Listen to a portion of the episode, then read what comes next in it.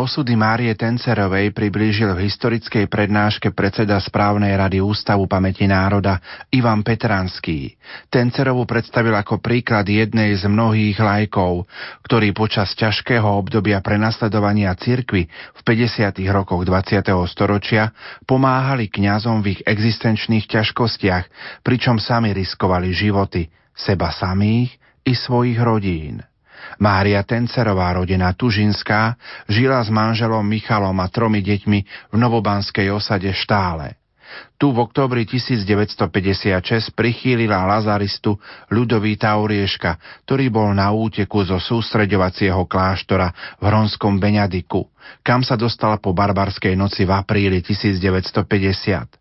Oriešek podľa Petranského mal na verejnosti vystupovať ako Michalov kamarát z vojny.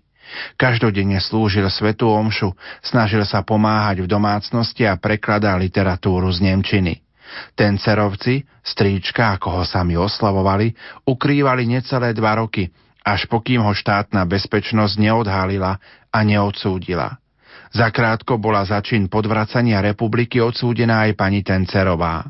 Pre svoj zlý zdravotný stav prešla niekoľko väzenských ústavov, až napokon zomrela ako 39-ročná vo väzenskej nemocnici v Prahe na Pankráci. V poslednom liste domov manželovi s nádejou na budúci rodinný život napísala Buď spokojný so všetkým, ako je.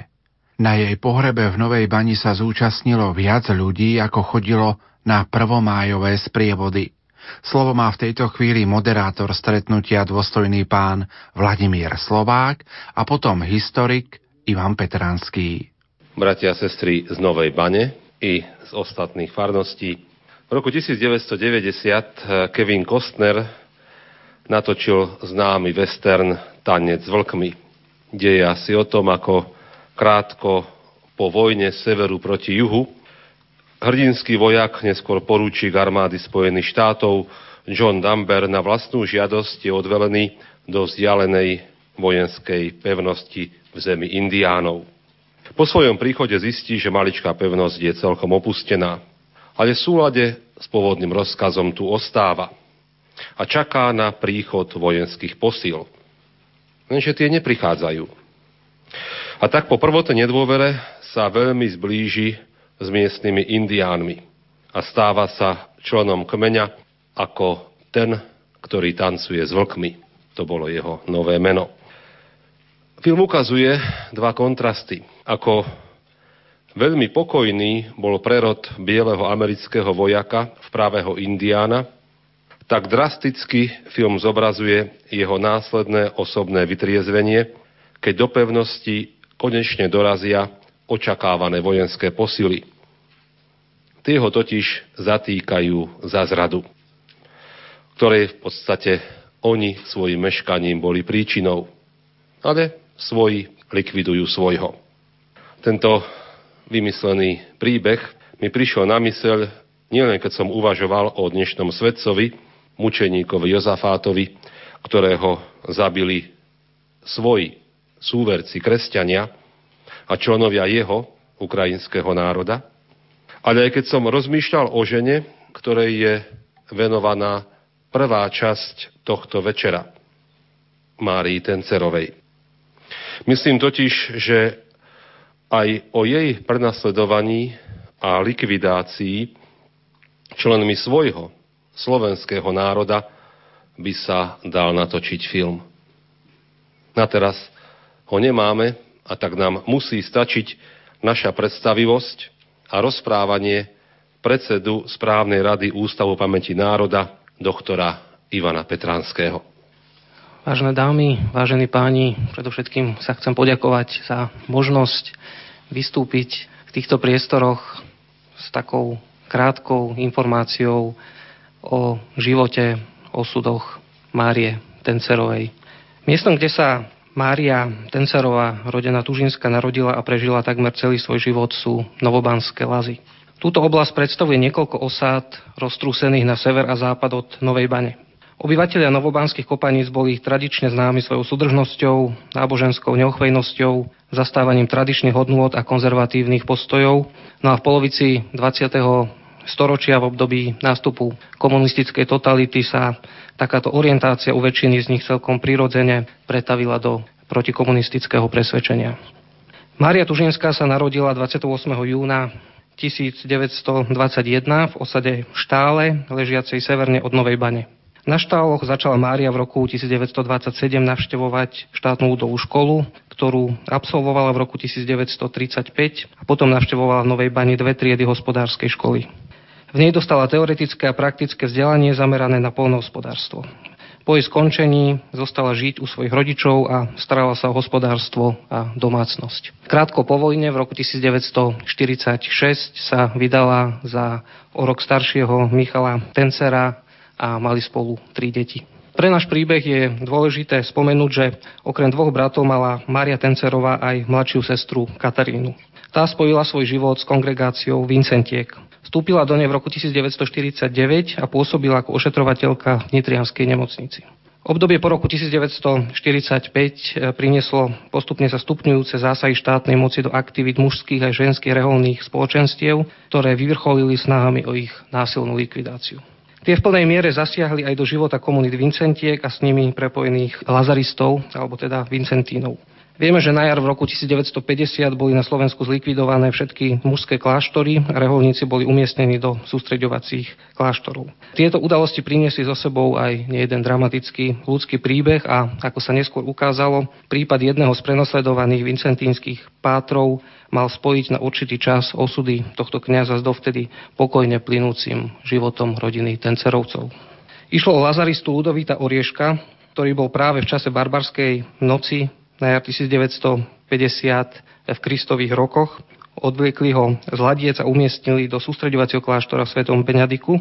Odtiaľ na jeseň roku 1950 ušiel a ďalších 8 vyčerpávajúcich rokov prežil na úteku v podstate v postavení štvanca. Počas ukrývania bol Ludovit Oriešek v kontakte s ostatnými lazaristami a vincentkami a medzi ne patrila aj Anna Krivošíková, alebo sestra Perpetua. No a na jeseň roku 1956 potreboval Oriešek zmeniť miesto ukrytu a obratil sa so žiadosťou práve o, o pomoc práve na perpetu. Tá prostredníctvom Kataríny Tužinskej, čiže sestry Márie Tencerovej, dohodla, že sa Oriešek bude môcť nasťahovať k Tencerovcom. Na úsadlosť Súdenica, kde Tencerovci žili, sa tento páter nasťahoval v októbri 1956. Krátko na to poskytla nedaleko žijúca rodina Šáliovcov ukryť aj ďalšiemu Lazaristovi, a to Rudolfovi Puchovskému. No príchod prenasledovaného kňaza priniesol viaceré zmeny do života rodiny Tencerovcov. Týkali sa okrem iného nutných úprav ich neveľkého domu. Spočiatku Oriešek býval spoločne s celou rodinou, neskôr mu vyčlenili takú malú miestnosť s osobitným vchodom, ktorú dovtedy používali ako komoru. No a veľmi rýchlo sa sa v tomto prostredí zžili. Orieška neoslovovali v rodine inak ako stríčko a dohodli sa, že v prípade kontaktu s inými ľuďmi bude vystupovať ako tencerov kamarát z vojny. On o sebe hovoril málo, čo bolo prejavom pochopiteľnej opatrnosti a snahy chrániť v čo najväčšej miere seba, svojich spolupracovníkov, ale aj ľudí, ktorí mu poskytovali pomoc. Zachovanie utajenia jeho pobytu si od rodiny vyžiadalo aj určité obmedzenie spoločenského života. Niektorí známi si všimli, že ich už Marka nevolala tak často na návštevy ako predtým a v prípade, že do cúdenice malo prísť viac ľudí, ako napríklad v čase zabíjačky alebo oslavy, tak Ludovít Oriešek odišiel na čas napríklad za Púchovským kšáliovcom. Tencerovci museli aj svoje deti naučiť opatrnosti. V čase príchodu Ludovita Orieška mala ich dcéra Giska 8 rokov a Tonko 7 rokov. Napriek tomu detskému veku im rodičia dokázali štepiť disciplínu, vďaka ktorej nikomu neprezradili kňazov pobyt. Podľa spomienok céry Gizely si rodičia plne uvedomovali riziko svojho počínania a aj svoje deti naň upozorňovali. Ako povedala, citujem, za toto nás nečaká nič dobré. Toto až sa raz prezradí, tak nás všetkých pozatvárajú a postrieľajú. Koniec citátu. Prítomnosť Pátra Orieška sa napriek všetkým starostiam pre tencerovcov stala mnohých ohľadom aj obohacujúcou. Každodenne slúžil svetu omšu, na ktorej sa zúčastňovali aj členovia rodiny. Keďže Michal Tencer chodil z práce v Žarnovici, často až neskoro večer, mala Mária Tencerová počas dňa v Orieškovi spoločníka, s ktorým sa mohla porozprávať a snažil sa podľa svojich možností aj pomôcť domácnosti, napríklad pri pílení dreva alebo pri starostlivosti o kravu. Páter Oriešek u Tencerovcov pokračoval vo svojej činnosti, svojej náboženskej činnosti, venoval sa prekladaniu náboženskej literatúry z latinčiny, nemčiny, jej rozmnožovaniu a okrem toho pripravoval rôzne prednášky, náboženské texty. U Tencerovcov žil až do odhalenia štátnou bezpečnosťou. Odhalenie Pátra Orieška bolo súčasťou reťaze zatýkaní, ktoré sa začali v marci 1958, kedy príslušníci Žilinskej krajskej správy ministerstva vnútra zatkli v Liptovskej šťavnici skrývajúceho sa lazaristu Jana Hutiru a následne sa štátna bezpečnosť zamerala aj na jeho spolupracovníkov, medzi nimi na Ludovita Orieška a na Púchovského, ktorých zatkli krátko po Hutirovi. V septembri 1958 odsudil Krajský súd v Prahe Orieška na 7 rokov väzenia, Puchovského na 6,5 roka väzenia. No tým samozrejme tieto persekúcie neskončili, keďže podľa rozhodnutia štátnej bezpečnosti mali následne prísť na rad tí, ktorí obom lazaristom v ich činnosti pomáhali, vrátane Márie Tencerovej.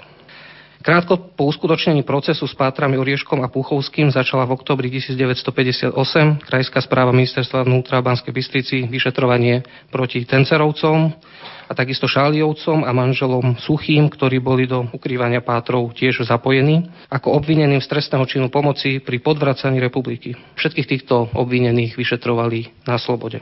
V decembri 1958 podal krajský prokurátor Banskej Bystrici obžalobu na týchto šesť osôb, obžaloval ich, že úmyselne poskytli pomoc pri spáchaní trestného činu podvracania republiky. Podľa obžaloby, citujem, všetci obvinení v Novej Bani poskytli ubytovanie kňazom, ukrývajúcim sa pred bezpečnostnými orgánmi, prevádzajúcim za spoluprácu s inými ukrývajúcimi sa kňazmi za pomoci reholných sestier, činnosť zameranú proti ľudovodemokratickému spoločenskému poriadku republiky. Konec citátu. Obvinení mali svoju činnosť vykonávať pod vplyvom náboženskej ideológie. No a ako mimoriadne iniciatívne obžaloba označila práve Máriu Tencerovú a Jozefínu Šáliovú. Tento prípad sa dostal pred Krajský súd Banskej Bystrici a ten v marci 1959 odsudil Máriu Tencerovú a Jozefínu Šáliovú na 10 mesiacov odňatia slobody nepodmienečne.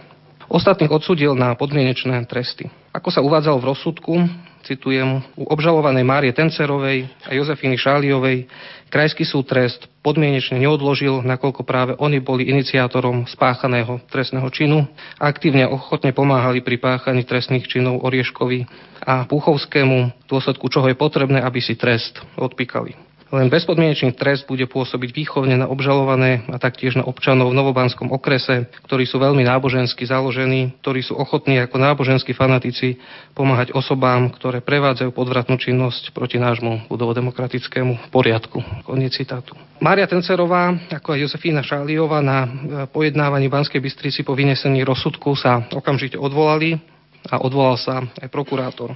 Takto sa tento proces natiahol, dostal sa pred Najvyšší súd v Prahe, ktorý sa odvolaním zaoberal v apríli 1959 a zrušil rozsudok Krajského súdu v plnom rozsahu a vyniesol nový rozsudok, ktorý však bol ešte prísnejší ako ten pôvodný. Mária Tencerová bola odsúdená na 14 mesiacov nepodmienečne, čo bolo takmer o polovicu viac, než bol pôvodný rozsudok. Jozefina Šáliová dostala nepodmienečný trest v trvaní jedného roka No a odsudené boli obe za spáchanie trestného činu, pomoci k trestnému činu podvracania, trestnému činu podvracania republiky a zároveň z trestného činu pomoci k trestnému činu príživníctva. Keďže to, že títo pátri nepracovali, tak bola táto ich činnosť označená za príživníctvo. Na výkon trestu v maji 1959 nastúpila Mária Tencerová už v zlom zdravotnom stave. Niekoľko rokov trpela na ochorenie štítnej žlazy a jej zlý zdravotný stav sa prejavil bezprostredne už vo väznici v Banskej Bystrici, kde začala vlastne výkon svojho trestu. Po desiatich dňoch strávených v tomto prostredí ju premiesnili do väznice v Prahe. Po približne dvoch týždňov nastala ďalšia zmena a Máriu Tencerovú previezli do nápravno-pracovného tábora v Pardubiciach, kde bola zaradená do výroby perlových náhrdelníkov na exportné účely. Treba povedať, že Mária Tencerová znášala život vo väzení veľmi ťažko, v čom hrala okrem zdravotných ťažkostí úlohu aj jej odlúčenosť od rodiny, predovšetkým od troch nezaopatrených detí. Ten ich najmladší syn bol ešte naozaj veľmi maličký a v takýchto chvíľach jej urobila radosť každá možnosť kontaktu s najbližšími. Tešila sa z každého listu, ktorý dostala, či už to bolo od manžela, od cery Gisky, od súrodencov alebo od ďalších príbuzných. A keď dostala povolenie, mohol jej manžel poslať aj balík. V listoch, ktoré Mária Tencerová pravidelne písala domov, prejavovala viac starostí o rodinu, než o seba. Málo kedy sa stiažovala a nepísala veľa ani o svojom neustále sa zhoršujúcom zdravotnom stave. Opakovane sa obracala s pozbudzujúcimi slovami na manžela, ktorý musel znášať ťažkú situáciu, do ktorej sa ich rodina dostala. Lete 1959 Maria Tencerová na určitú dobu opustila Pardubice. Koncom júla ju premiestnili do nápravno-pracovného tábora v Želiezovciach. V Železovciach bola bližšie pri svojej rodine a aj ten voľnejší režim tábora aj umožňoval bez obmedzenia písať listy. Zostala tam však iba približne dva týždne a pre nedostatočnú zdravotnú spôsobilosť ju ešte v auguste 1959 opäť previezli do Pardubic. Celkovo strávila Mária Tencerová vo väzení veľkú časť trestu ako chorá. Cítila sa stále unavená, pocitovala krče, bolesť pri srdci, nohách, obličkách, búšenie srdca. Na jeseň 1959 bol jej zdravotný stav natoľko vážny, že sa ukázalo ako nevyhnutné, aby sa podrobila operácii. Novembri ju eskortovali do Prahy, kde ju prijali do väzenskej nemocnice na Pankráci. Po približne troch mesiacoch strávených na nemocničnom lôžku sa dôsledkom liečby upravil jej stav natoľko, že sa mohla podrobiť operácii. Vo februári 1960 jej chirurgicky odstránili časti zväčšenej štítnej žlazy. Po operácii sa postupne však u nej začali objavovať zdravotné komplikácie. Dňa 4. apríla 1960 adresovala Mária Tencerová manželovi a deťom svoj posledný list. Ako v tých predchádzajúcich aj v tomto prejavila veľkú nádej, ktorú vkladala do budúceho rodinného života. Citujem.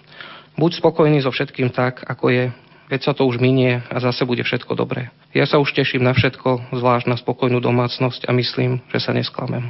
Koniec citátu. Už nasledujúci deň však nastal u Márie Tencerovej ťažký záchvat tetánie, ktorý vyústil do bezvedomia.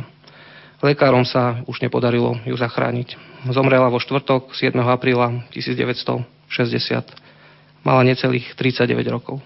Michal Tencer sa osobne dostavil do Prahy a zabezpečil prepravu mŕtvej manželky domov. Pochovali ju 16. apríla 1960 v Novej Bani. Bola práve Biela sobota a toto mesto zažilo zhromaždenie ľudí, ktoré podľa pamätníkov prečilo aj obligátne prvomájové sprievody. Z domu Tencerovcov, kde bolo telo vystavené do Fárskeho kostola narodenia Panny Márie, vyprevádzal zosnulý početný sprievod obyvateľov, kde však nechybali tiež nie v malom počte aj príslušníci štátnej bezpečnosti.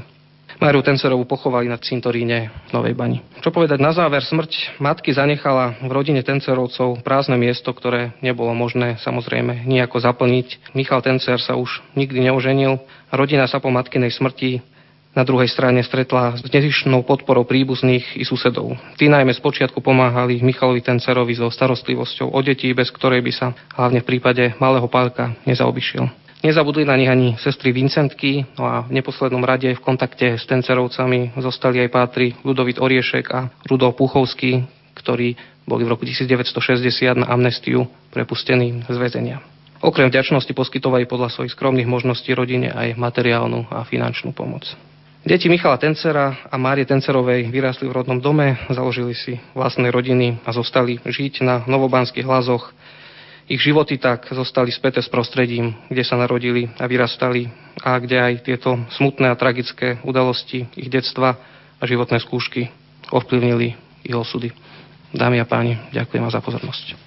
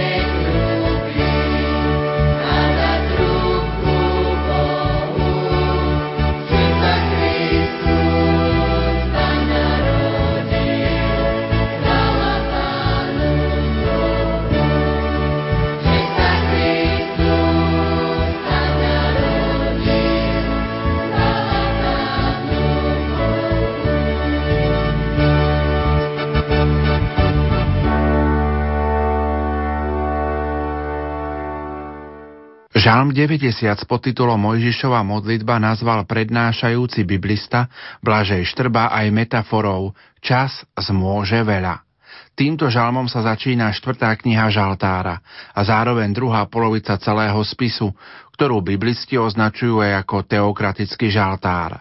Na žalm sa možno pozerať ako na žalospev alebo ako na múdroslovný literárny žáner. Jednou z jeho dominantných tém je pominuteľnosť a smrť, ktoré sú pre spoločenstvo príležitosťou k jedinečnej meditácii o Božej dobrote. Slovo má v tejto chvíli opäť moderátor stretnutia dôstojný pán Vladimír Slovák a po ňom biblista Blažej Štrba. Druhú prednášku bude mať taktiež rodák e, z Novej Bane, doktor Blažej Štrba z katedry biblických vied nášho Bansko-Bystrického teologického inštitútu RKCMBF Univerzity Komenského. Počas čítania 90. žalmu, ktoré bude výkladu predchádzať, sa postavíme.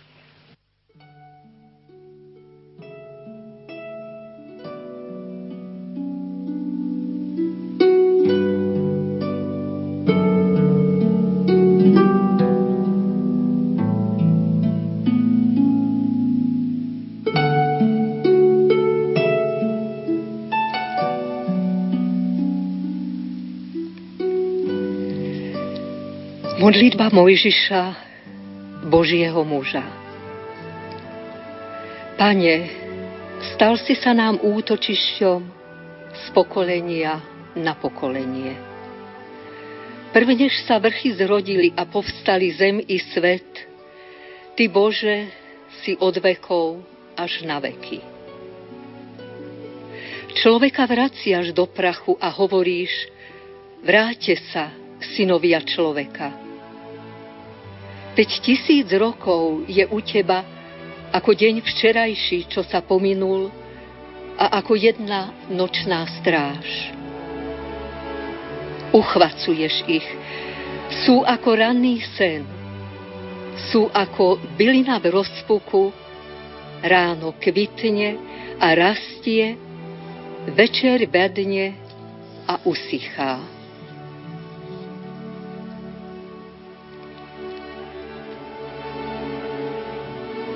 Hynieme v skutku pre Tvoj hnev a desí nás Tvoje rozhorčenie. Naše neprávosti si postavil pred svoj zrak a pred jas svojej tváre naše tajné chyby. V Tvojom hneve sa nám míňajú všetky dni a naše roky plynú ako vzdych.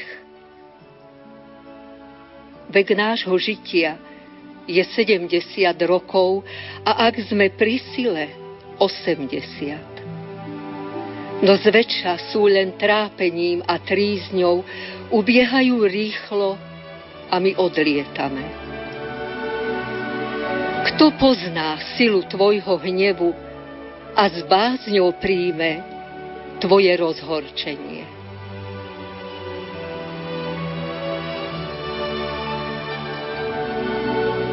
A tak nás nauč rátať naše dni, aby sme našli múdrosť srdca.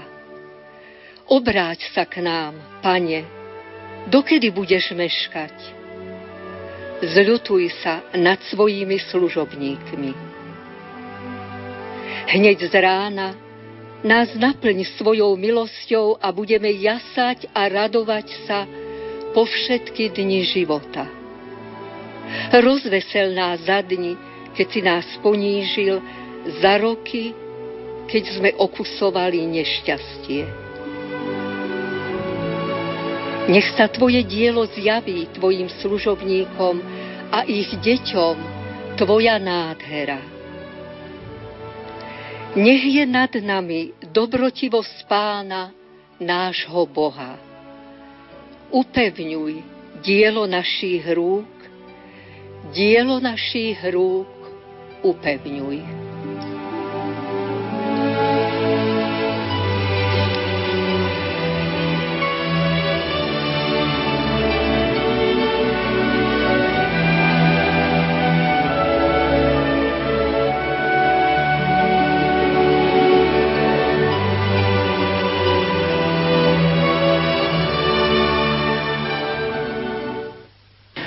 Rodáci, novobančania, drahí bratia, kňazi, sestry, to, čo spája tu pani Tencerovú a snáď tú tému nespravodlivej smrti s dnešným žalmom 90. je určite práve uvažovanie o predčasnom, nečakanom alebo krátkom odchode z tohto života tak sa budeme spoločne venovať tejto modlitbe, Mojžišovej modlitbe. Do žaltára musel vstúpiť Mojžiš, aby mohol niečo povedať. Stále hovoril Dávid, alebo Dávidovi bolo veľa venované a máme jedinečný žalm Mojžišovú modlitbu. Taký podnadpis má, že čas zmôže veľa. Môže sa nazvať aj ten žalm, že je to čas, že je to žalm o čase.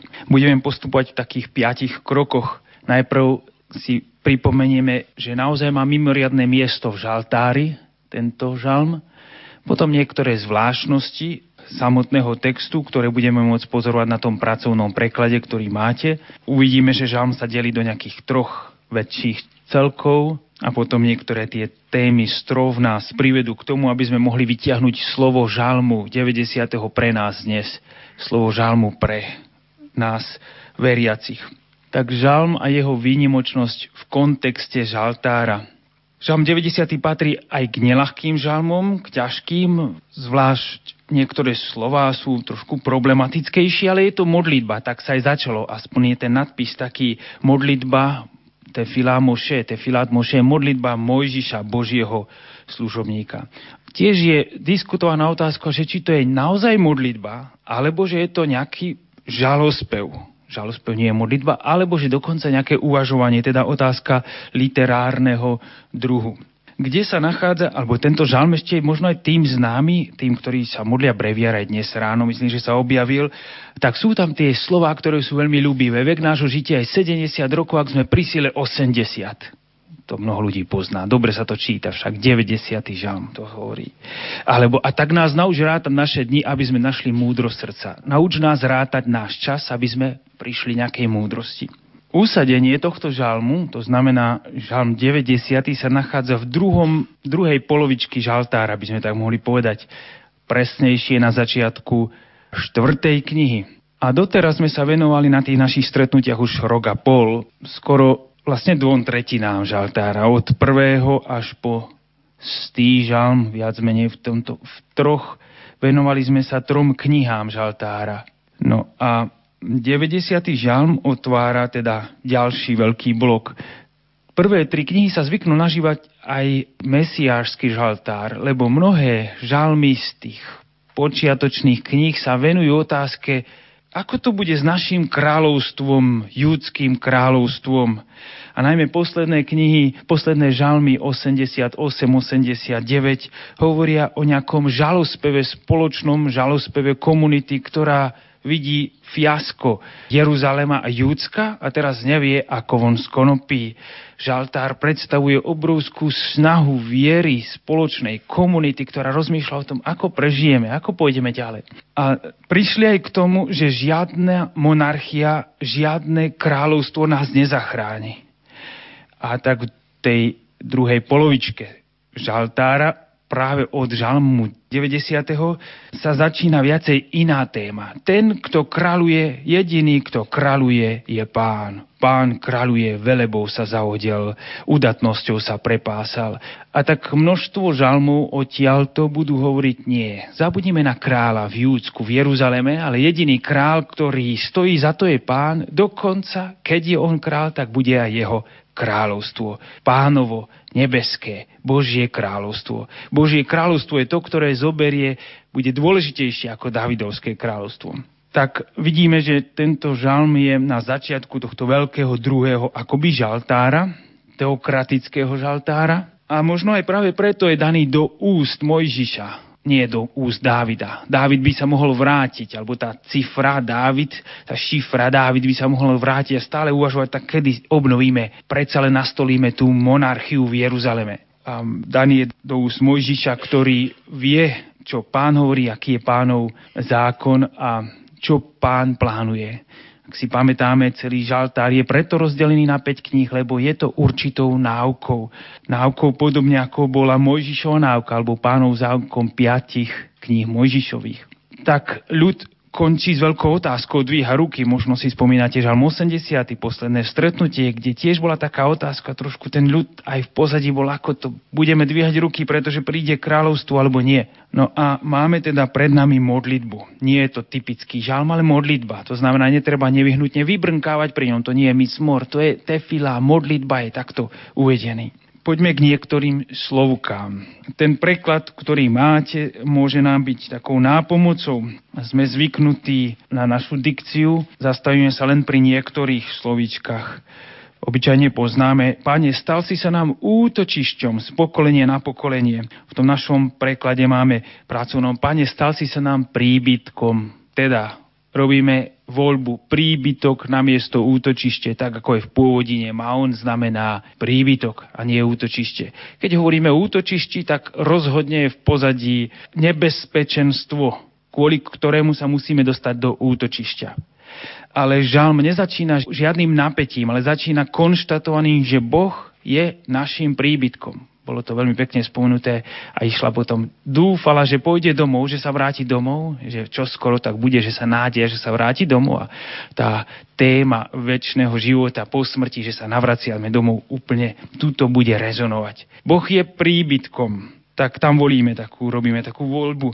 Vo verši 3 ja som urobil takú zaujímavú, že človečika vraciaš do prachu. Tam sa objavuje termín enoš, a termín Enoš to nie je Adam, sme zvyknutí na to Adam, človek, ale tu je Enoš.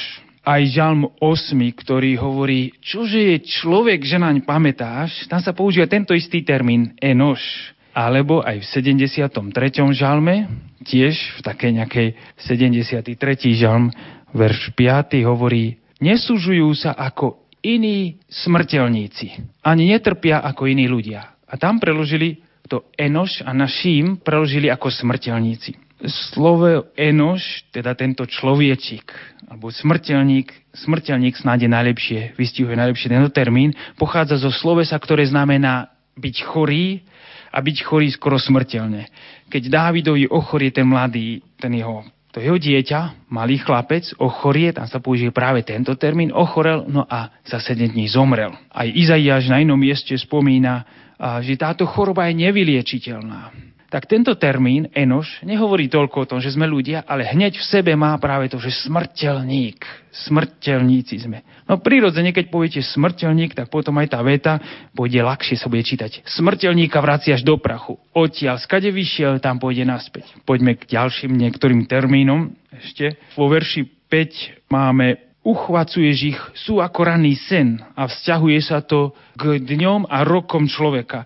A my sme tu urobili takú voľbu, že strhol si ich. Jediný iný žalm používa 77. používa tiež toto isté sloveso a snáď ten príklad nám dobre pripomenie, o aké strhnutie pôjde. 77. žalm, verš 18.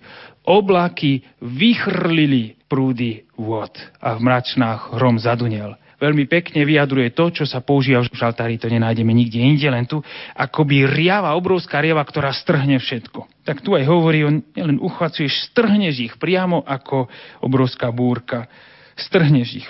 A potom, že oni tie roky a dni sa stanú snom, prídeme k tomu ešte potom. Určite veľmi známy tiež ten verš 8. Naše neprávosti si postavil pred svoj zrak a pred ja svojej tváre naše tajné chyby. A my keď tam prečítame to tajné chyby, tak to znamená chyby alebo hriechy by mohlo byť zlé. V pôvodine stojí tajnosti, termín, ktorý hovorí o tom, o nejakej skrytosti, ale nemyslí nevyhnutne na zlé alebo dobré. Takisto kniha Kohlet, ktorá je veľmi uvažujúca, rozmýšľa, končí sa poslednou vetou. Boh si zvolá pred svoj súd všetky činy, aj všetko, čo je skryté. Či je to už dobré alebo zlé. Žalmista Mojžiš nehovorí toľko o skrytých chybách, ale o skrytosti, o tých veciach, ktoré sú nám vlastné, možno niekedy ani nám nie sú dobre známe. Tak postavil si pred, jas, pred seba, pred eh, jas tvojej tváre naše skrytosti. On to vidí, on to celkom preniká a dostáva to nové svetlo. Vo verši 10. tiež taká zaujímavosť, obyčajne vek nášho žitia aj 70 rokov, ak sme pri sile 80, no zväčša sú len trápením a trízňou, a ak sme pri sile 80. Obyčajne, keď budete, ak sme pri sile, že ak sa cítim dobre, že ak som silný. Termín, ktorý tam je, gevura, sa v žaltári štandardne aplikuje na silu Božiu. Teda, že pánovú silu. Tak asi taká drobnosť, ale zmení to pohľad samozrejme na seba. A ak v tvojej sile bolo ich 80 rokov, hneď sa povie, nie preto, že ja som silný, alebo ja som sa, sa dobre trénoval, alebo mohol som myslieť, že ja som bol obdarený, nie. Ak v tvojej sile okamžite tento človečik, smrteľník uvažuje takto. To nie je tak, že náhodou ja si to zabezpečím dobrou stravou, dietou a neviem čím všetkým a tak ďalej. Nie? Ak v tvojej sile bude ich 80, čo je už viacej. Takže aj na to svetopisty sú aj vnímavejší, aj pravdivejší a exaktnejší niekedy vo vyjadreniach. Vo verši 11 je termín evra. Obyčajne sa prekladá ako hnev. Je možné ho cítiť a preložiť úplne v pohode ako zúrivosť. Snáď aj pochopíme, že tá druhá tretina žaltára hovorí o strašnej situácii, ktorú vidí žalmista alebo Mojžiš ju predkladá. Toto je Boh, však on musel byť rozúrený. Termín samotný to hovorí, že ide o zúrivosť a prorokovi Izaiášovi sa hovorí, používa sa tento termín Evra ako zúrivosť, ktorá zničí nielen pohoria, ale ktorá dokáže zničiť aj svet, dokáže zničiť aj národy, dokonca dokáže zničiť aj Izrael. Proste pred tou zúrivosťou nie je úniku žalmista teda vypovie, použije tento termín, aby mohol povedať, že všetky dni sa nám obracali v tvojej zúrivosti, akoby v cyklóne, v teoforickom, v božom cyklóne, že hovorí o tom, že tento život, ktorý je tak pominutelný, akoby je pod Božou zúrivosťou. Opakuje tento termín ešte raz vo verši teda v 9. verši a v 11. Ešte nejaké také zaujímavosti. Vo verši 12 máme veľmi známu vetu. Nauč nás rátať naše dni, aby sme našli múdrosť srdca. Urobil by som takú voľbu. V pôvodine stojí, že aby sme priniesli stred alebo srdce múdrosti. Trošku zvláštne. Aby sme priniesli. Nie aby sme čosi našli, aby sme priniesli, aby sme čosi niesli. To je jedna vec. A druhá vec je to srdce múdrosti. Srdce, lev, leváv znamená väčšinou stred alebo podstatu. Podstatu, stred múdrosti. On hovorí, aby sme priniesli to najpodstatnejšie z celej celkovej tej múdrosti. Nejde o úplnú múdrosť, ale jadro. My sme zvyknutí, že múdrosť srdca a predpokladáme teda, že v tom srdci máme a že je tam aj nejaká naša múdrosť. Ten druhý termín je jednak, že trošku nie je taký presný. Druhý preklad múdro srdca, aj keď je ľúbivejší, sme nás zvyknutí, ale všetky preklady aj staroveké len podporujú to, že snáď svetopise zmyslí, aby sme vyšli k centru, k tomu jadru múdrosti. Nie nepodstatné veci múdrosti nepotrebujeme. A ešte taká zaujímavosť vo verši 16, to máme termín nech sa zjaví tvojim služobníkom tvoje dielo a tvoja nádhera ich deťom. Nádhera. Tento človek, Mojžiš, ktorý hovorí o tom, ako je Boh veľký, ako človek zomiera, ako ide pod hnevom a zrazu na záver prichádza, aby sa zjavila nádhera. Čo je nádhera pána? Čo je nádhera Boha? Je otázka, ktorú si môže človek povedať, položiť. Tento termín je jedinečný vo Svetom písme Noam Adonai v takejto dikcii, nie s tetragramom, teda Noam pána. A, ale používa sa Noam, táto nádhera aj v iných príkladoch snad nám to osvetlí. Napríklad v knihe Prísloví 3. kapitole sa hovorí o kvalite múdreho života. Kto vie múdro žiť a múdro koná, že cesty múdrosti sú cesty krásy. A tam je tej cesty nádhery. Cesty múdrosti sú aj cesty nádhery. Že to musí byť čosi krásne. Alebo prorok Zachariáš, keď opisuje dobrého pastiera, pastiera, ktorý sa stará o, samozrejme hovorí o symbolike, tak používa dva typy, dve charakteristiky pastierstva, jedna taká tvrdšia a druhá akoby jemnejšia. A hovorí o pute a vľúdnosti. Zachariáš 11. kapitola. A tá vľúdnosť, to je opäť tam ten termín. Tak tu vidíme, že tu nepôjde o krásu nejakú, ani v tom prvom prípade nešlo vonkajšiu krásu, v žiadnom prípade, o nejakú krásu, ľúbeznosť, ktorá je vlastná dokonca pastierovi, starostlivosť. No a aj Žalm 27. Tamto máme Žalm 27. O jedno prosím a za tým túžim, aby som mohol bývať v dome pánovom po všetky dni svojho života, aby som pocitoval nehu pánovu a obdivoval jeho chrám. Bývať v dome pánovom a pociťovať nehu pánovu. Tam to preložia nehu. Opäť sme pri tom termíne nádhera. Čo je to tá nádhera Boha? Dokonca, že Septuaginta, grecké texty to aj preložia, že potešenie, že to znamená, že človek má z toho obrovskú radosť, potechu. To musí byť niečo veľké, niečo rozhodne nie formálne, niečo, čo sa týka vnútra človeka, tak to sú teda 16. verš. Nech sa zjaví tvojim služobníkom tvoje dielo a tvoja nádhera, tvoja dobrota. Veľmi pekne to potom ťahá ďalej.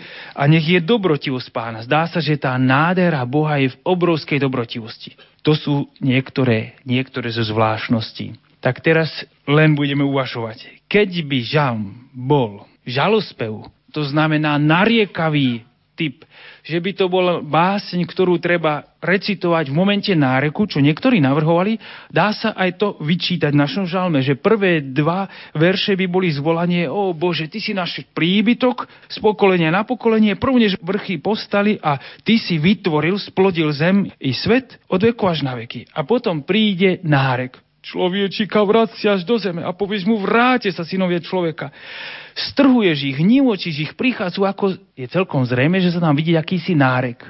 A od verša 11., kde nastane istý klb, nejaká zmena, kto pozná silu tvojho hnevu, ako by začali prozby. A preto niektorí navrhujú, že je to žalospev, že sa ho treba modliť v ťažkej chvíli, keď niekto napríklad zomiera, lebo to je určite žalm evidentne hovorí o smrti, o zomieraní, o zomieraní nečakanom, rýchlom, krátkom a tak ďalej. Takže že narieka žalosti a potom sú prozby. To je jedna možnosť. Ale potom na záver sa objaví obrovská nádej, ale nech sa zjaví tvoja dobrotivosť nad nami. Dielo našich rúk upevňuj, dielo našich rúk upevňuj hovorí stále našich.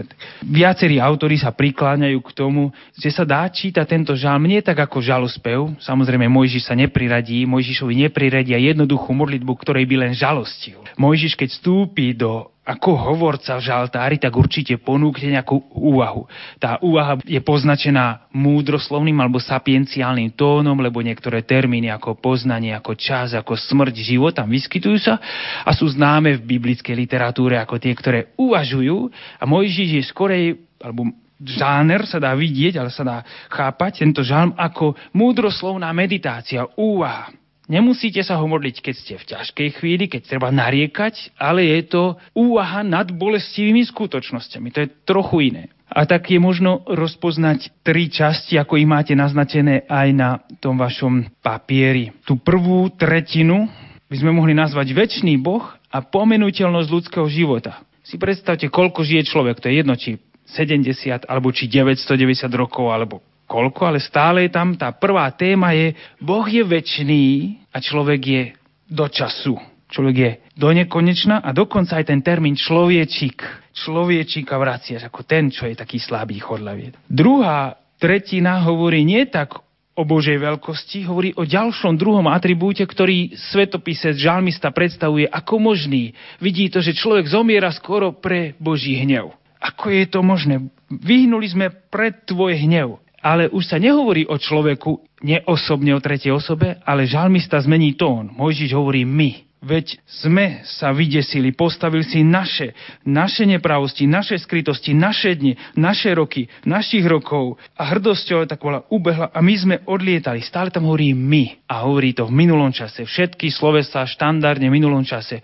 Hovorí dokonca z posmrtnej stránky, lebo hovorí, a my sme odlietali, ubehli veľmi rýchlo, my sme odleteli, koniec. To znamená, on hovorí akoby z druhej strany, akoby, a hovorí, že ako to bolo s tým našim životom. Nekompromisne sme išli po zovretí Božieho hnevu. No a tretia časť, tam sa dá celkom čosi iné objaviť, zrazu z tohto Božieho cyklónu, z toho hurikánu, ktorý nivočí všetko, príde sedem prozieb ten človek nabral odvahu a modlí sa. Rátať nás nauč, obráť sa k nám počiarknutých máte, zľutuj sa nad nami, nasíť nás rána, rozvesel nás, úplňuj dielo našich rúk, úplňuj dielo našich rúk. Všetko je to vplynie v času, obrovský výchor je v tomto žalme. Na začiatku stojí pevne Boh, príbytok a na konci on si dovolí prosiť, upevňuj dielo našich rúk. Tak sa dá vidieť naozaj múdroslovná meditácia nad krátkosťou života. To sú tie tri témy, možno ešte za pomoci obrazov poznáme Tatry, však poznáme aj kvietky. Tak tá väčnosť Boha sa dobre kontempluje, keď máme stvorený svet. To sa veľmi dobre pozerá, že aký obrovský, to sa nedá predstaviť, nedá sa to pochopiť, aký veľký mozog a stvorenie sveta, čo všetko je. Však toto Mojžiš vie, tiež udivuje človeka takto, že ty si odveko a v tebe máme príbytok, v tebe máme istotu. Ale príde tá druhá časť toho žalmu, tam hovorí Boží hnev a končí sa to veľmi bolestivou otázkou. Kto pozná silu tvojho hnevu a ako bázeň pred tebou tvoju zúrivosť? Kto pozná silu tvojho hnevu a ešte má bázeň pred tvojou obrovskou zúrivosťou? On ju vníma ako zúrivosť, lebo to, čo robí Boh, podľa toho, ako to vníma, berie život mladému, nie? Skutku, v rozhorčení, akoby za hriechy, akoby spústu smrti, je tomu kto? Tak sa pýta. Samozrejme, máme tu cyklo, netreba rozoberať, ktoré, ale máme veľa dažďov v Indonézii, alebo padajú konštrukcie na mosty a idú ľudia o život.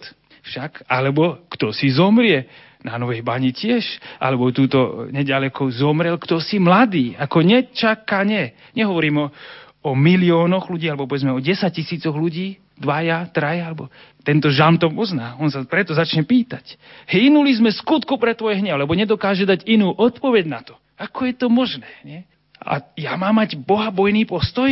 Ja sa ťa mám báť, ako, takže ty si strašidlo pre mňa. Ty ma zničíš. Bolestný pohľad na minulosti. Sedemkrát je to zdôraznené celkom jasne. Minulosť. A minuli sme. Samozrejme, ten, čo to hovorí Mojžiš, tak má celkom... On žije už. Však to je človek, ktorý je hovorcom.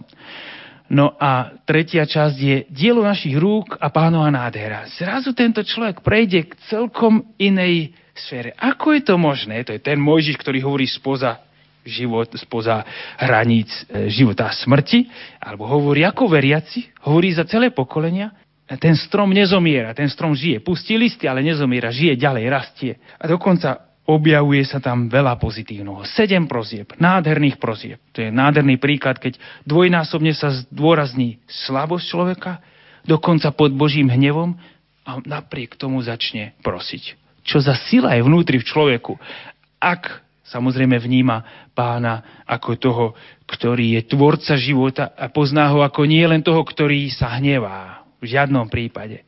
On to objaví napokon jeho krásu tohto Boha.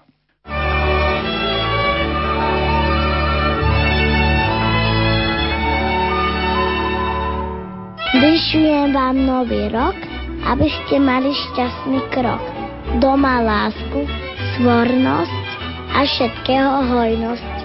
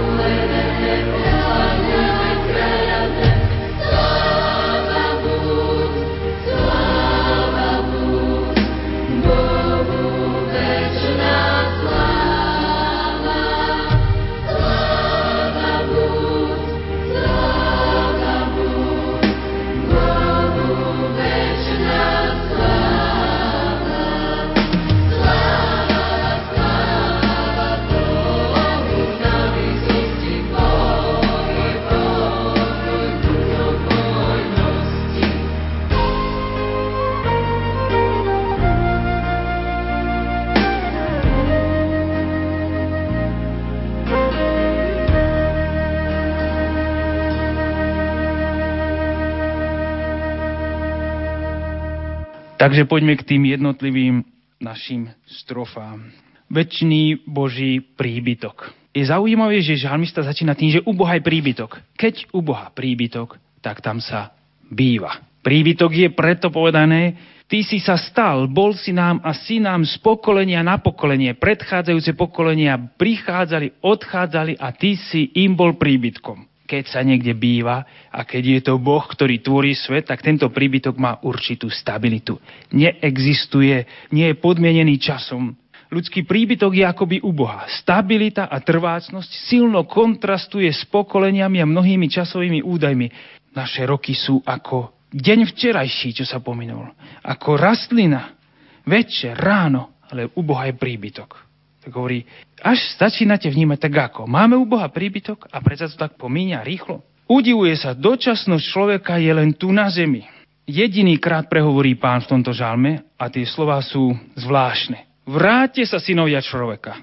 Keď si pozriete ten verš napríklad, človečíka vraciaš do prachu a hovoríš, vráte sa synovia človeka. Ak by sme chceli to čítať ako nejaké synonymické vyjadrenie, že vyjadrí sa tým druhým veršom to isté, čo prvým, tak by sme museli povedať, že človeka usmrcuješ a tento dekret hovorí to isté. Vráte sa synovia človeka, Boh dáva každému smrť. Koniec. To je dosť také bolestivé. Dalo by sa vznímať tento dekret ako negatívne. Musíš zomrieť, vráť sa, zomri. Mohli by sme to nahradiť. Ak by sme to vnímali, toto druhé vyjadrenie trošku širšie, že povie ešte viacej ako to, čo je v prvom verši, máte, že človečika vraciaš do prachu, teda zomiera, ale ešte viacej. Čo povie? Nevracia ho do prachu. Ale čo ho, čo s ním robí? Vráťte sa, synovia človeka, tak sa nám majú navrátiť domov.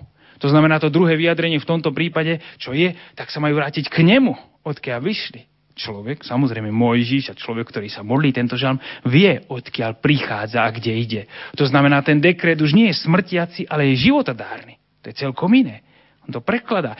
Mojžiš akoby polemizoval s takým človekom, že v tebe niekedy to si myslíš, že to pod Božím hnevom plynie, na druhej strane ti povie nie, ale ty ideš k životu, z ktorého si vyšiel. Náš život tu sa nekončí. My tu len meriame to trochu časom, meriame to chronosom. Boh je v čase a priestore aj mimo neho, preto som dal tam toho smajlíka. Viete, nechytíte ho, to je, to je tak úžasná vec a on už to vedel aj vtedajší žalmista. To, čo vyjadruje sa tu, je krehkosť človeka. Nie je krátkodobosť, ale krehkosť. Je človek strašne, jeho život je ako bylina, čo odchádza. Strhol si ich, to sú tie jeho roky, rýchlo, roky človeka ich strhne, je ako bylina, čo odchádza, v ráno bude kvitnúť, meniť sa a do večera zvedne usychá. Koniec. To je to konštatovanie. Večný Boh a pominutelný človek. Isté, že v tomto období sme si to aj tak uvedomovali viacej, možno, že si to aj tak všeobecne svet uvedomuje, alebo ľudia pravdepodobne, ale nie je to taká ľúbivá téma pre mnohých ľudí. Uvedomovať si pominuteľnosť svoju, že nevieme, koľko máme namerané, či 39, alebo 24, alebo koľko. Ale nie preto, aby prišiel k hnevu, prídeme ešte ďalej. Druhá stanca, alebo druhý väčší blok hovorí o Božom hneve a ľudskej bázni. Teraz už nekonštatuje nad veľkosťou Boha, ktorý tvorí, ale ešte nad veľčím, väčším atribútom. Nad akousi nepochopiteľnosťou, prečo človek takto zomiera. Veď sme hynuli v skutku pre tvoj hnev, hovorí, nehynuli sme preto, že si nám dal toľko 70-80 rokov, ako by konštatoval, hynuli sme preto, že si sa ty naštval. Dôvod smrti vidí v tom, veď sme hynuli pre tvoj hnev a skrz tvoje rozhorčenie sme boli vydesení, sme sa vydesili teda žalmista alebo Mojžiš hovorí, a sú aj takí, ktorí samozrejme úplne hovorí z úst a zo srdca mnohých ľudí. To je skutočnosť života. Boží hnev, že by neprišiel Boží hnev, to by bolo dobré, uvažuje o tej krátkosti života a hovorí, všetky naše dni sa nám obracali v tvojej zúrivosti a naše roky sme ukončili ako pozdych v tomto vyjadrení hovorí tak, ako sa človek rodí, však sa sa nadýchne a zomiera s výdychom, tak v tomto žalme Mojžiš, ten, ktorý pozná, aký je dlhý život, dĺžka života človeka, tak hovorí aj o konci povzdychu. Aj žaltár začína tým, žaltár začína meditovaním, šepotaním, že človek vlastne dýcha. Krátkosť dĺžka života človeka ako povzdych. On to vyjadruje. Zatiaľ, čo v povzdychu má meditovať, rozmýšľať, tak aj tu je akoby celý jeho život je krátky povzdych. Samozrejme s väčšnosťou. Keď trochu si človek dráta čísla, tak vie, že náš život je veľmi krátky. Čo je zaujímavé, Mojžiš hovorí, život človeka je 70 rokov, maximálne 80. To je Mojžiš, ktorý akože písal Genesis akože hovorí o množstvo o rokoch od ja neviem, do 990 rokov. Že život človeka je rôzny. Dokonca Mojžiš sám napísal, že počet Adamových dní je 120 rokov a preto Mojžiš sa toľko dožil, 120 rokov. Ideálny vek. Presne podľa Božieho plánu. Genesis 5, 6. kapitola na začiatku sa píše o tom 120 rokov. Ale tento Mojžiš, ktorý už uvažuje spolu s ostatnými ľuďmi, hovorí, ako by dával taký re, také reálnejšie číslo, že koľko je život človeka. Aby náhodou si niekto nemyslel, že potrebujeme žiť 700, 900, 120 rokov. V žiadnom prípade. Hovorí, že asi 70 a 70 znamená plnosť. 70, prípadne 80, ak nám Boh ešte dopraje. No a niekto aj viacej však. Takisto k tomu príde aj kniha Sýrachovcova, ktorá uvažuje o tom, že koľko je život človeka a povie vám veľmi pekne, že život človeka je zhruba 100 rokov, ale nie je podstatná teraz tá dĺžka. Vôbec nie je podstatná tá dĺžka. Ani pre Mojžiša nebola tá podstatná dĺžka, ale podstatné je pod akými krídlami. 18. kapitola, verš 8. Počet ľudských dní je na najvýš 100 rokov. Oproti voda a mora treba ich pokladať za kvapku. Ako zrnko piesku, také malé sú roky oproti dňu väčšnosti, to vieme však. Preto je Boh trpezlivý s nimi a zosiela na nich svoje hojné zľutovanie tak on zdôrazňuje, že Boh je trpezlivý v tých rokoch, aj keď sú dlhé. Otázka je naozaj ťažká tu. Ak teda Boh siahne vola na život podľa žalmistu, alebo niekto ako by zomrel, pretože sa Boh nahneval, vykladá žalmista, tak aká je veľká sila tvojho hnevu? To nie je stvoriteľský, ak to je ešte horšie, lebo ty nemočí život. A možno prijať tento tvoj postoj s bázňou? Ja môžem odísť. To není Boh predsa. Avšak tento človek, ktorý príde k takémuto uzáveru, ktorý sa začne pýtať, že či naozaj je to takto, či, je, či toto je Boží hnev, že či je sila Božieho hnevu v tom, že nie ako by konštatoval, že nemá odpoveď na to, prečo človek zomiera. Nikto nemá na to odpoveď. Či skore alebo nie. Za to, či je chorlavý človečik, alebo či na neho padne čosi, alebo príde nejaká katastrofa. Toto vie on. Takto sme hynuli ale pre ňo existuje prítomnosť. Tá tretia strofa, tretia časť je vlastne prozba o múdrosť. Toto vieme. My konštatujeme, že okolo nás zomierajú ľudia, že aj my sme na tej istej kolajnici a čo teraz? To, čo radi aj, snáď aj kniazy nieraz povedia, že či sa zmení ten život alebo príležitosť smrti, koho si môže byť príležitosťou pre obrátenie sa. Ľudia hľadajú konci sveta, ale či to vôbec niekoho zmení? Žalmista tuto sa posunie k čomu si celkom inému. Ty keď vidíš, že ľudia zomierajú, a čo teraz? Tak ty nás nauč rátať naše dni. Nezrátame veľkosť Boha ani jeho hnev, ale čo by sme mohli porátať, to sú naše dni. Ale nie tak, že budem vedieť, koľko rokov budem žiť, ale vedieť, odčítať si a každý deň rátať tak, aby som ja žil múdro, aby som došiel k múdrosti. Znútra múdrosti človek prosí aj o konverziu pána. Keď príde k tomu, rátať nás nauč náš ten, náš čas, aby sme prišli k srdcu múdrosti, k múdrosti, potom môžete volať, Pane, obráť sa k nám. Dokonca prosíte o konverziu nie našu, svoju, ale jeho. Pane, obráca k nám, presne tak. Lebo on povedal, vráte sa synovia človeka. A on teraz, žalmista hovorí, ale ty sa k nám obráť. Zlutuj sa nad svojimi služobníkmi. Žalmista, ktorý vie, že zomiera, alebo je pred smrťou, dovolí si dať sedem rozkazovacích spôsobov, sedem rozkazov Bohu. Ale to nie sú odvážlivé alebo nebohabojné postoje, ale ba naopak, Totiž on vie, že život človeka sa nemíňa pod Božím hnevom. Život človeka sa míňa, ako povedal Sirachovec, pod Božíou zhovievavosťou. Život človeka ide pod Božou starostlivosťou. Preto dokonca prosí nie len to, že nasíť nás rána svojou vernosťou, tvojou istotou odpustenia, tvojou dobrotivosťou a budeme jasať a radovať sa po všetky dni nášho života, ale rozvesel nás za dní, keď si nás ponížil. Dokonca nie len to, že aby sme v takej zábezpeke prežili svoj život, ale ešte prosí aj nejaký bonus. Nemám to tam.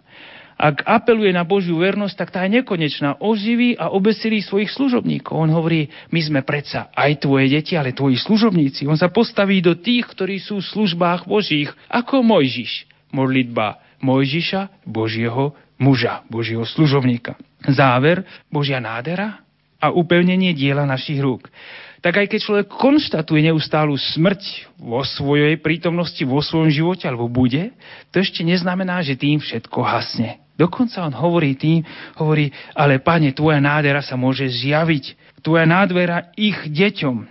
Budú vedieť, že to nie je o hneve, ale že je to o Božej dobrotivosti. A preto tvoja Božia dobrotivosť nech sa upevňuje nad nami. Dokonca prosí, že aj ten náš život, akokoľvek krátky by mohol byť, nech upevňuješ ty dielo našich rúk. Slovo nášho žalmu 90 k jubileu. Jaký ďalší krôčik. Večný Boh a naša ohraničenosť sú fakty, vedel aj Mojžiš, ktoré žalmista vierou prijal a prilnul k ním s celým spoločenstvom. Modlí sa za spoločenstvo. Pominuteľnosť a smrť človeka sú pre spoločenstvo príležitosťou k jedinečnej meditácii o Božej dobrote a nie o Božom hneve. Vykladať smrť človeka Božím hnevom, že zomiera len skrz Boží hnev, pre žalmistu nestačilo. Vie, že to nepostačuje, tam sa neuspokojí. Vedel, že Boh je náš väčší príbytok a návrat synov človeka k Bohu je daným faktom. Akoby prichádzame, ideme tam, odkiaľ pochádzame. Smrť človeka je potvrdením pre žijúceho, pre nás, aby svoje dielo ukotvilo väčšnom a vernom Bohu, v nikom inom. Opakovaná úvaha nad danými témami vedie k múdrosti konať a začínať prácu vždy ako Boží služobník, vždy s pamäťou, že tu máme, sme pod Božou ochranou. Žalm 91, 91, ktorý pokračuje tiež akoby Mojžišov, kto pod ochranou Najvyššieho prebýva. Život sa nemieria rokmi, len vek nášho žitia, tu na zemi sa tak meria. Život sa žije podľa takej múdrosti srdca, ktorá vedie k rátaniu svojho času k bázni pred Bohom a k činnom, hodným služobníkov Boha. Takáto múdrosť vedie k spoločnej prozbe, v ktorej prosí o radosť, pochádzajúcu od nášho verného Boha.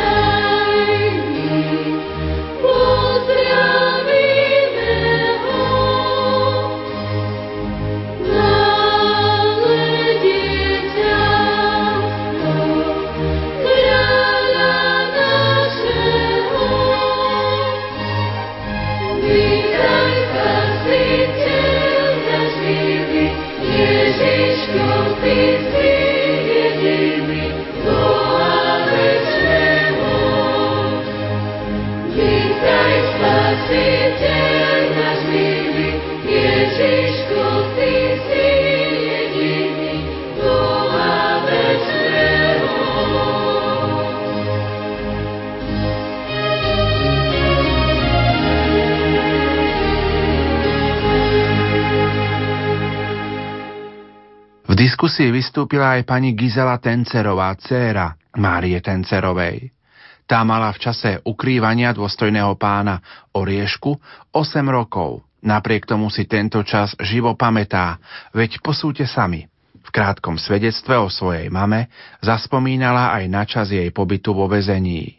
Chorobu statočne znášala a ak ju niečo trápilo, nezaťažovala tým iných.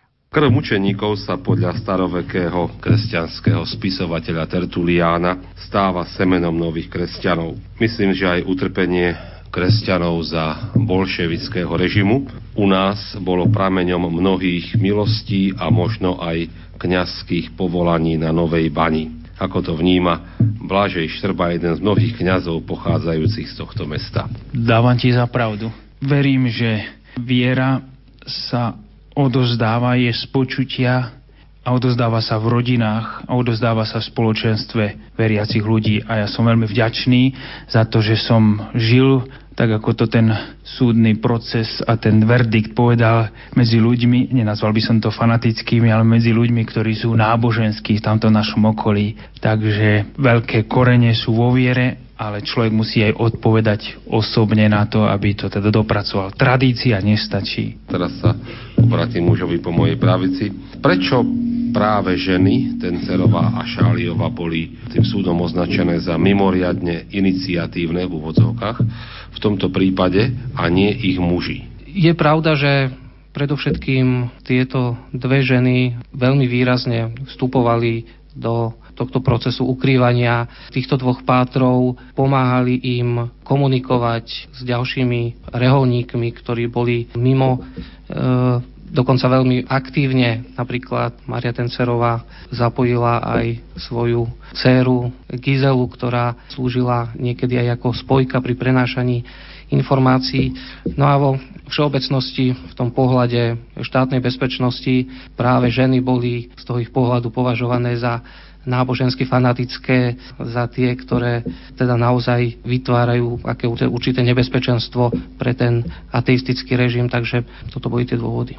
Nebolo obyvateľom predsa len podozrivé, že stríčko u tencerov nikde nepracuje, veď za komunizmu každý musel pracovať. No cieľom ukrývania týchto dvoch pátrov bolo práve dosiahnuť to, aby sa o nich nikto nedozvedel, aby sa, alebo aby sa o nich dozvedel naozaj len minimálny počet ľudí. Preto práve tie miesta, kde oni boli ukryté, boli na to priam ideálne. Boli to domy, ktoré boli vzdialené stovky metrov od ďalších obydlí, takže to riziko, že, že vôbec by títo dvaja pátry prichádzali do styku s nejakým širokým počtom ľudí, tam príliš veľké nebolo, čiže oni práve mali byť ukrytí, nevychádzať na verejnosť. Do akej miery sa podarilo naozaj pred všetkými zabezpečiť utajenosť pobytu týchto dvoch pátrov, to možno by lepšie vedeli povedať tí ľudia, ktorí tam žili a ktorí si na to pamätajú.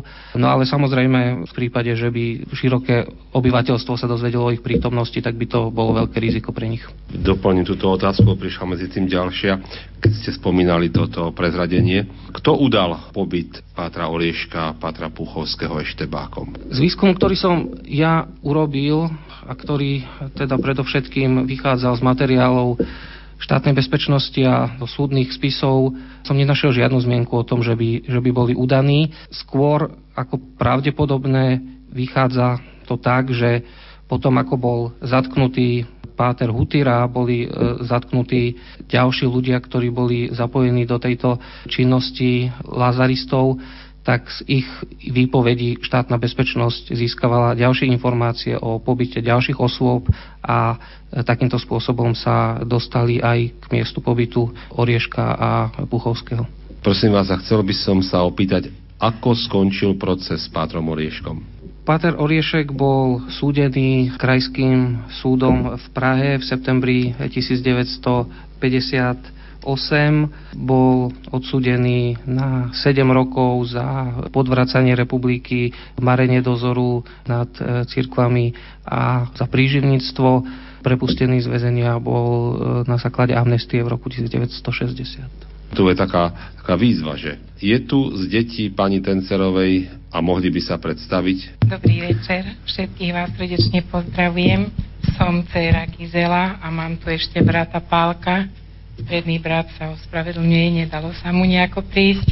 A chcela by som ešte doplniť tú otázku, že kedy zomrel Páter Riešek, zomrel 10. januára 1974 bol 57 ročný a náhle mu zlyhalo srdiečko. Myslím, že to boli následky toho väzenia a všetkého toho utrpenia, ktoré si musel prežiť počas tých um, takých putujúcich rokov po úteku z Hronského Beňadika by bol asi. By som sa opýtal, že ako vlastne hodnotíte vy spätne tú chorobu maminky, ktorá prišla? Ona bola chorá aj predtým doma? Mamička alebo? bola liečená na štítnu žlázu aj doma ešte pokým bola, chodila do Nitry k pána doktorovi Kabokovi, ktorý mal taký dobrý systém toho liečenia, ale potom sa stali tieto udalosti, že teda zobrali toho oca Orieška a psychicky to tak potom bolo také zaťažkávajúce. Pálko bol taký ešte dosť malý,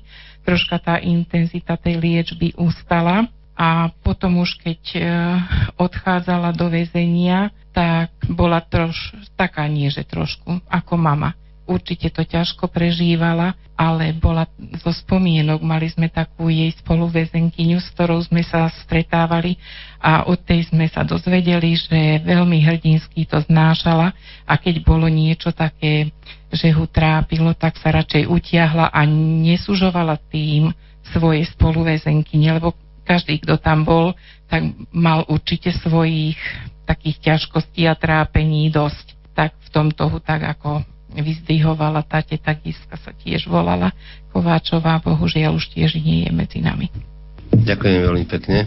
Prečo dodnes nevyšetril ani jeden zločin EŠTB proti týraným, umúčeným kňazom a veriacim? No toto je veľmi ťažká otázka a nie som presvedčený, či dokážem kompetentne na ňu odpovedať. E, naozaj môžem povedať len toľko, že pravdepodobne posledných 20 rokov nebola v slovenskej spoločnosti vôľa sa týmto problémom vysporiadať. V podstate nikto, kto bol zodpovedný za zločiny komunizmu, nebol odsúdený, teda s výnimkou podmienečného trestu pre e, pána Lorenca. My sme v Ústav pamäti národa iniciovali niekoľko podaní na generálnu prokuratúru na vyšetrenie prípadov, v ktorých boli podozrenia, že štátna bezpečnosť stála za smrťou ľudí, a to aj kňazov. Žiaľ, nenašli sme žiadnu odozvu na generálnej prokuratúre a žiadnu snahu tieto zločiny vyšetriť. Pán doktor, vedeli by ste nám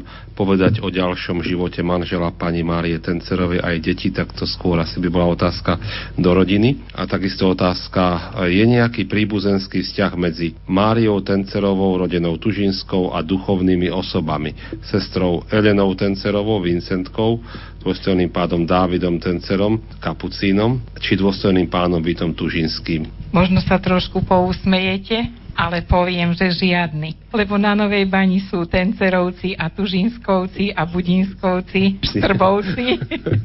Takže ani málo kto je z nich rodina. Až máme tu jednu paniu, môjho bratrancovú manželku a tiež sú teda nie rodina a obidvaja sú Tencerovci. Ale myslím si, že ten vplyv na tie rodiny ostatné, čo zostali, teda sú v príbuzenstve Tužinská, pani Terka Tužinská je tu, to je mojej mamičkina švagrina a je to teta pána doktora Štrbu. Takže taký asi, že dotkla sa žihlava plota a bola z toho celá rota.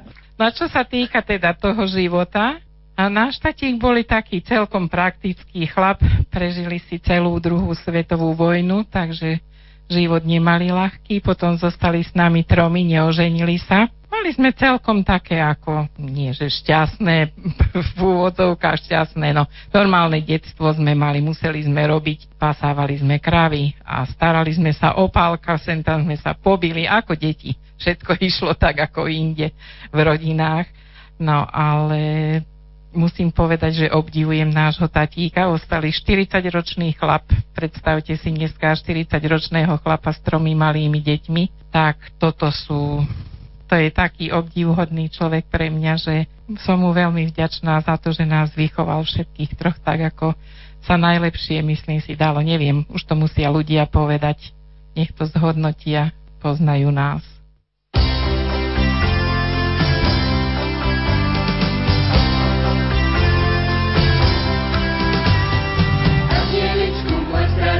sadnime si na lavičku, už ťa asi lietaš so mnou.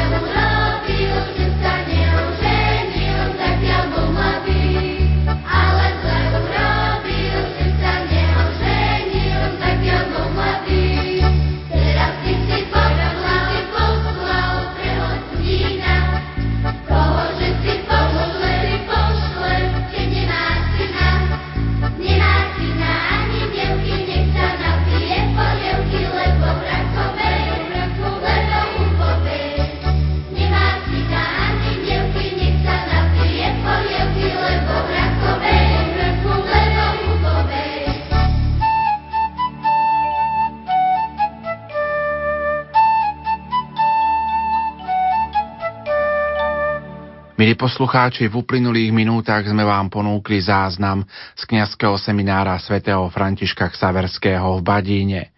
Bol to záznam z 9. stretnutia druhého ročníka cyklu tematických večerov slovom žalmu k jubileu. Témy prednášok boli tentokrát zamerané na osobnosť Márie Tencerovej a na žalm 90 s podtitulom Mojžišová modlitba.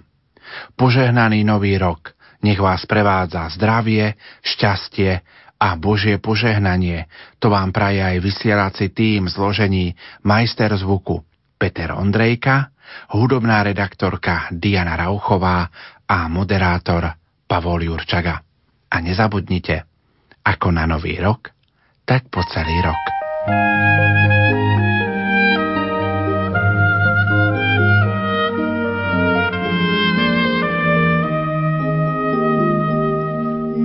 是